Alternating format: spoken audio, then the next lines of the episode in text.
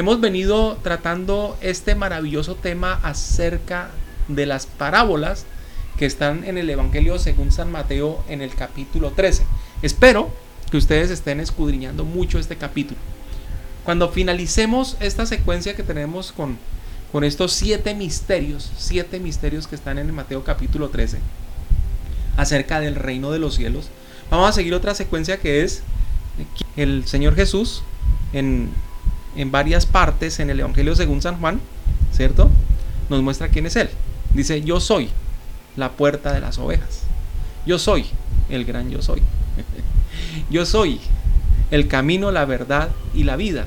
Entonces, en esa secuencia vamos a trabajar después de que terminemos esta serie de Mateo capítulo 13, y estoy seguro que algunos de ustedes han tenido un encuentro con Dios con cada una de estas parábolas, que son realmente hermosas, porque son hermosas.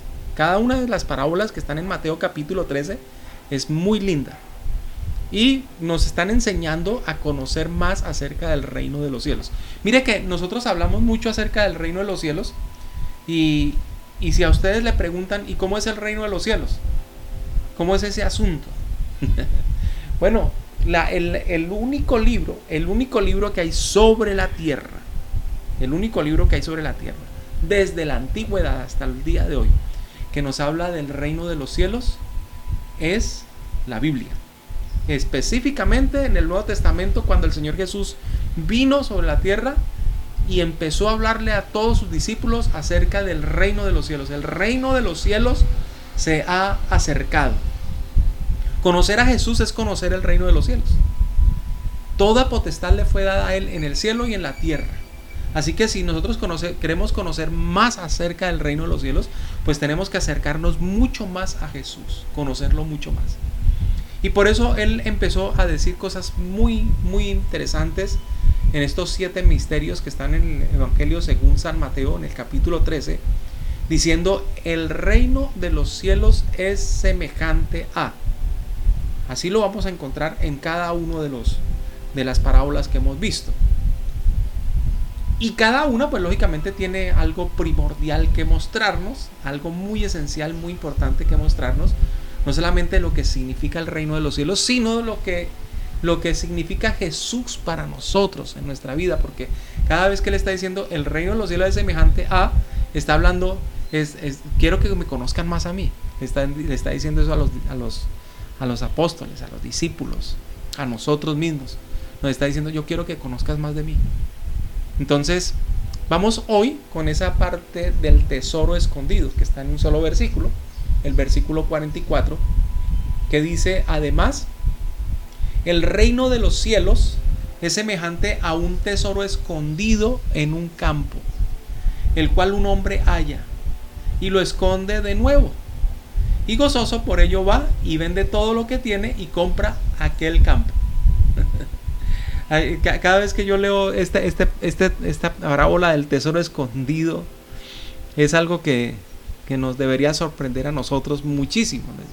En especial porque él pone esa semejanza con un trabajador del campo. Es una persona que está en el campo trabajando, no en su propio campo, está trabajando en el campo de alguien que lo contrató para que fuera a trabajar allá. O sea, cuando tú ves la parábola, tú tienes que ubicarte en todo el tiempo y en todo el espacio de lo que el Señor está diciendo en una historia tan sencilla como esta, en una parábola tan sencilla como esta. El reino de los cielos es semejante a un tesoro escondido en un campo, el cual un hombre halla y lo esconde de nuevo. Ese hombre no es el dueño de la tierra, quedó claro dentro de la parábola, porque dice: y lo esconde de nuevo, y gozoso por ello va y vende todo lo que tiene y compra aquel campo. O sea que el campo no es de él, él está trabajando allá y se encontró un tesoro. No sabemos qué haya encontrado, ¿no? Porque la parábola misma no nos dice qué pudo haber encontrado en ese campo. De pronto petróleo, o no sabemos, o diamantes, o tal vez oro o plata, no sabemos.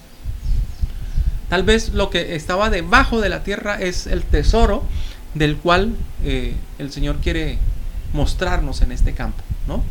Lo que está debajo de la tierra. Cuando nos habla de tesoro, es algo que está muy escondido. Cuando nosotros hablamos de tesoros, es algo que está muy guardado, muy bien guardado. No es algo que está a la vista de todas las personas. No es algo que tú puedes ver con facilidad. Es algo que tú tienes que escudriñar para poderlo encontrar.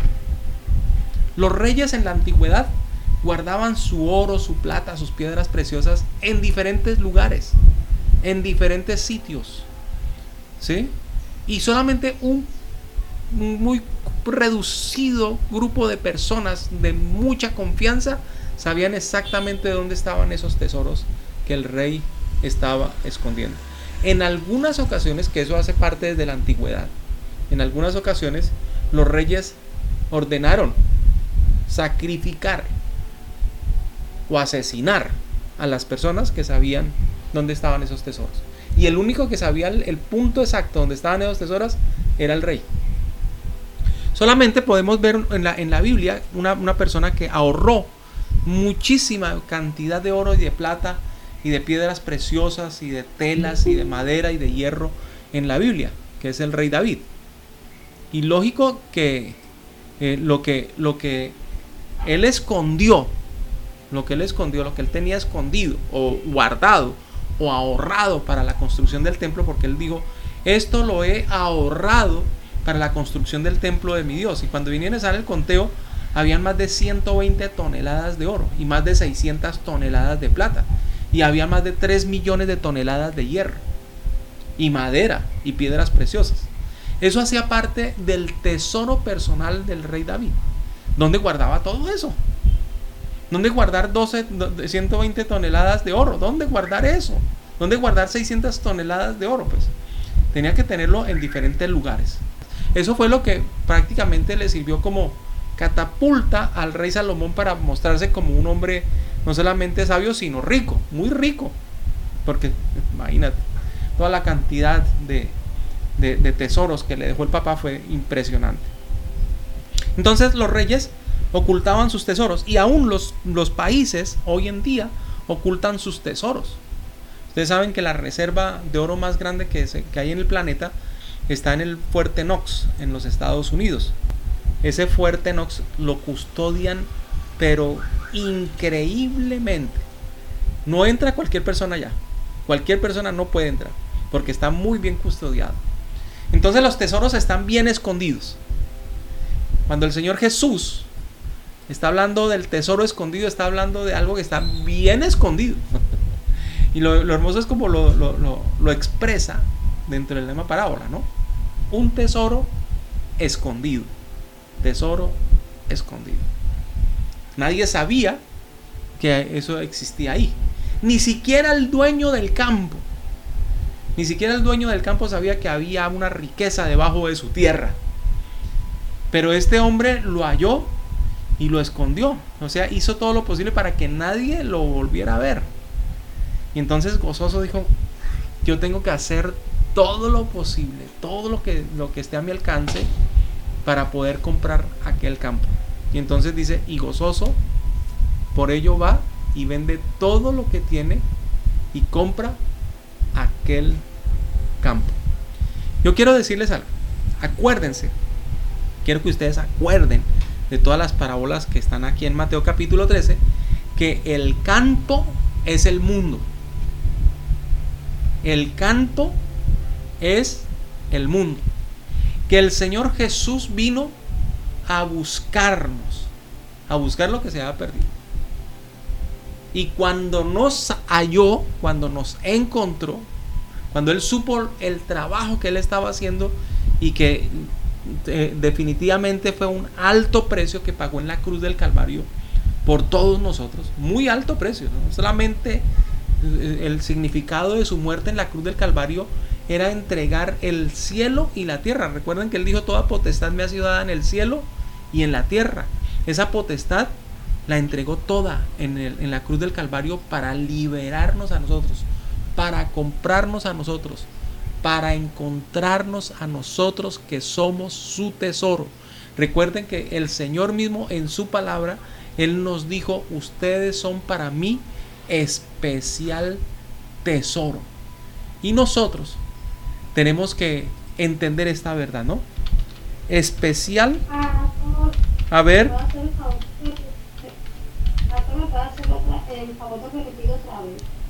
¿Qué parte? ¿Qué parte, Marta?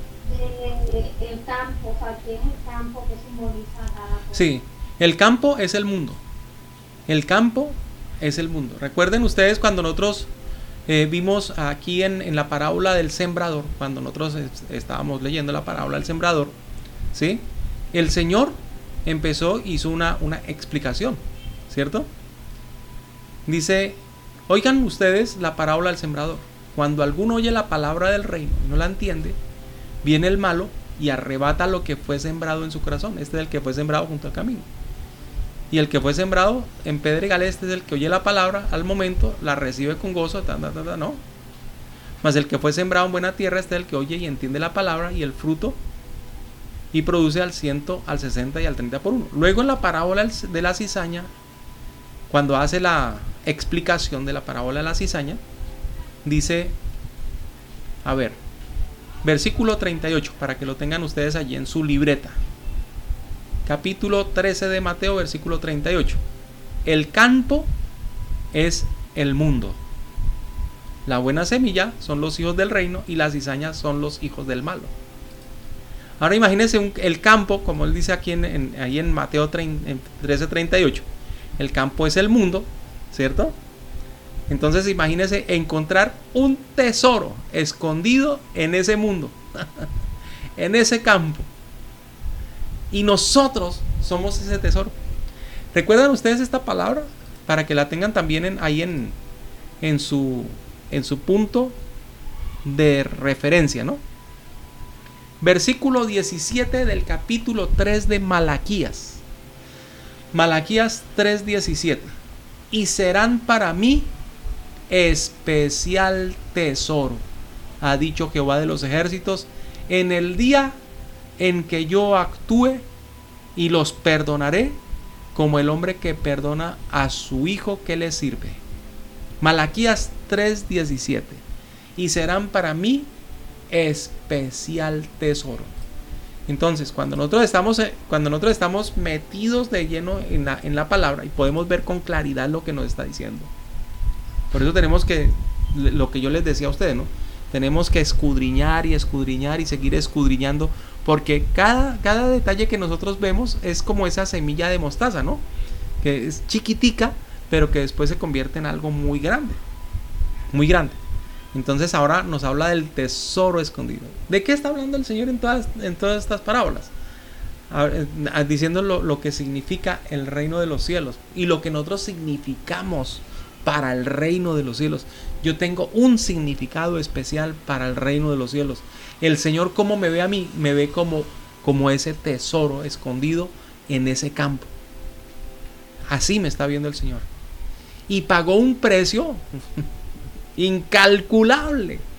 No hay absolutamente ningún cálculo que yo pueda hacer humanamente.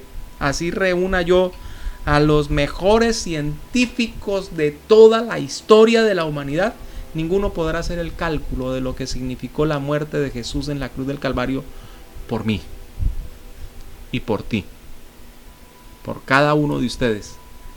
Ese es un significado muy alto. Nosotros estamos en este campo que tiene tantas cosas, tantas personas y tantas cosas por pasar y las que están por suceder, pero nosotros somos ese tesoro. El Señor te llamó a ti. El día que tú recibiste al Señor como Salvador de tu vida, ese día el Señor ya tenía el ojo puesto en ti. Dijo, aquí está, este campo vale la pena comprarlo.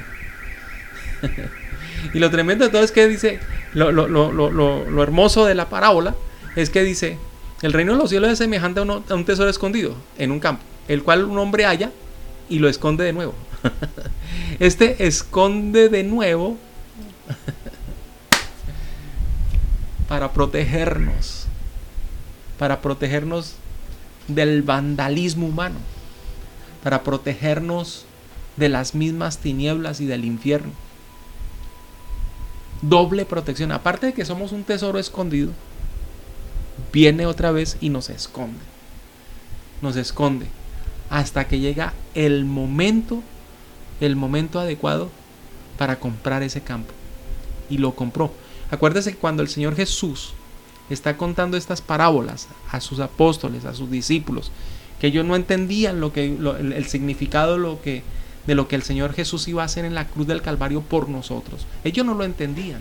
Es más, aún nosotros todavía tenemos que estudiar mucho más su palabra para poderlo entender a mayor dimensión y poder saber todo lo que esto significa. ¿Qué significa esto que lo esconde de nuevo y espera el tiempo para comprarlo?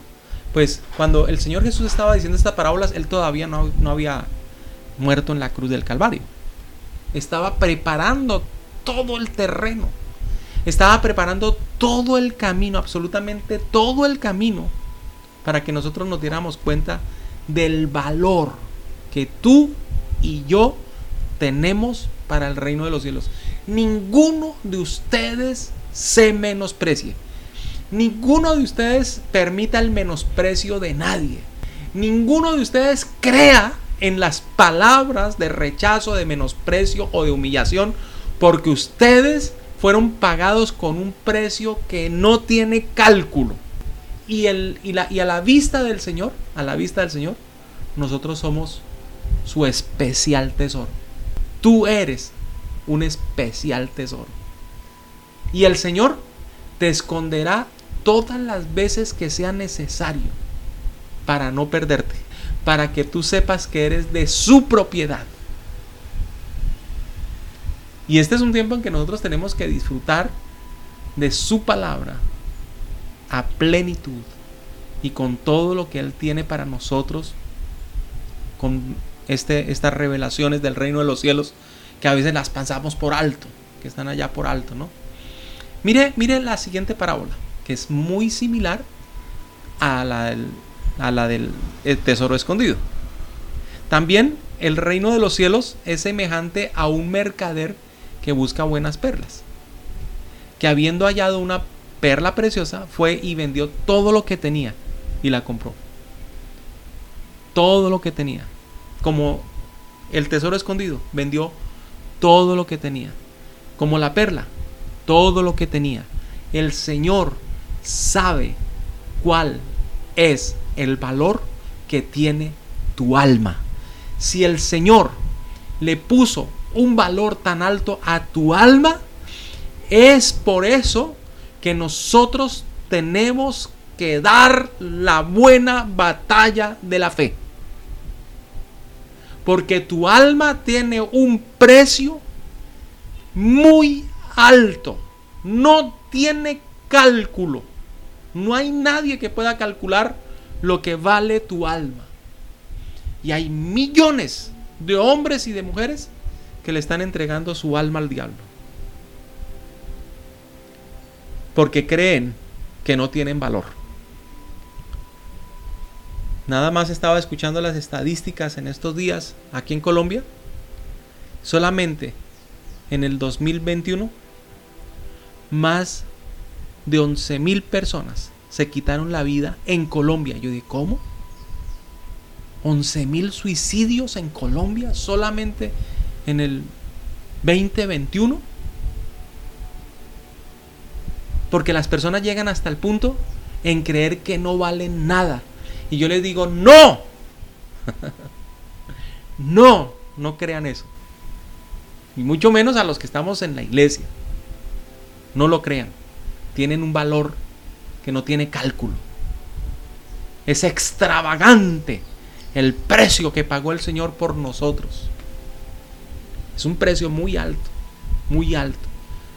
Amados, hace 15 días, un pastor amigo en Montelíbano, pastor que yo conocí hace muchos años en Montelíbano, se suicidó, que porque tenía mucha carga ministerial, mucho servicio, ¿no? Porque aparte de que lo que vimos hoy en el video de Jorge Atiencia, él explica lo que significa ministerio. La palabra ministerio significa servicio. Pero no, yo creo que llegó al punto en creer que él no valía nada. Las personas que llegan a ese punto pierden la vida, así no se la quiten ellos mismos. Pero nosotros tenemos que entender el precio tan alto que tenemos delante de Dios. Tenemos un valor increíble. Ese es el reino de los cielos. El reino de los cielos nos da un valor que no tiene cálculo. Y el Señor estuvo dispuesto a pagar ese precio para comprar este campo por nosotros. Porque recuerden que toda esta tierra le había sido dada al diablo. ¿Recuerdan lo que el diablo le dijo al Señor Jesús? Vamos a leerlo un momentico. Si ustedes tienen allí su Biblia, lo pueden buscar en el Evangelio según San Lucas, en el capítulo 4. Vamos a buscarlo para ir a lo que dice la palabra como está escrita, ¿no? En la tentación de Jesús. Voy a leerla. ¿Qué pasó allí en la tentación? Jesús, lleno del Espíritu Santo, volvió al Jordán y fue llevado por el Espíritu al desierto por 40 días y era tentado por el diablo. ¿Por quién? Por el diablo. Y no comió nada en aquellos días, pasados los cuales tuvo hambre. Entonces el diablo le dijo: si eres hijo de Dios, di a esta piedra que se convierte en pan. Si eres hijo de Dios. Porque el diablo lo que más va a hacer, así como lo hizo en el huerto con Eva, lo puede hacer contigo, en poner en duda quién eres tú, en poner en duda el valor de tu alma. Jesús respondiendo le dijo: escrito está, no solo de pan vivirá el hombre, sino de toda palabra de Dios. Y por eso nosotros tenemos que ir a escudriñar esa palabra de Dios, porque ahí está el secreto, están los misterios del reino de los cielos. Tú y yo venimos siendo un misterio en el reino de los cielos. Y le llevó el diablo a un alto monte y le mostró en un momento todos los reinos de la tierra y le dijo: a ti te daré toda esta potestad y la gloria de ellos, porque a mí me ha sido entregada y a quien quiero la doy. ¿Qué tal esa palabra que el diablo lanza allí, ¿no? Bueno, pues era necesario pagar un alto precio. Y ese alto precio fue pagado por tu alma, por tu vida, por lo que tú eres, por tu familia, por cada uno de los que estamos aquí esta mañana y por todos los que están a nuestro alrededor. No se les olvide que todas las personas que ustedes ven tienen alma. Y que por esa alma el Señor pagó un alto precio. Y es nuestro servicio, de parte de Dios, nuestro servicio, poder tener un acercamiento hacia ellos y mostrarles ese poquito del reino de los cielos en sus vidas, hasta que ellos puedan darse cuenta que son un tesoro escondido. Todos ustedes son un tesoro escondido. Tienen un valor inconmensurable. Nadie te puede medir, nadie te puede pesar, nadie puede darte un precio, porque lo que hizo el Señor Jesús en la cruz del Calvario no tiene cálculo alguno, por lo que vale tu alma. Eres un tesoro escondido.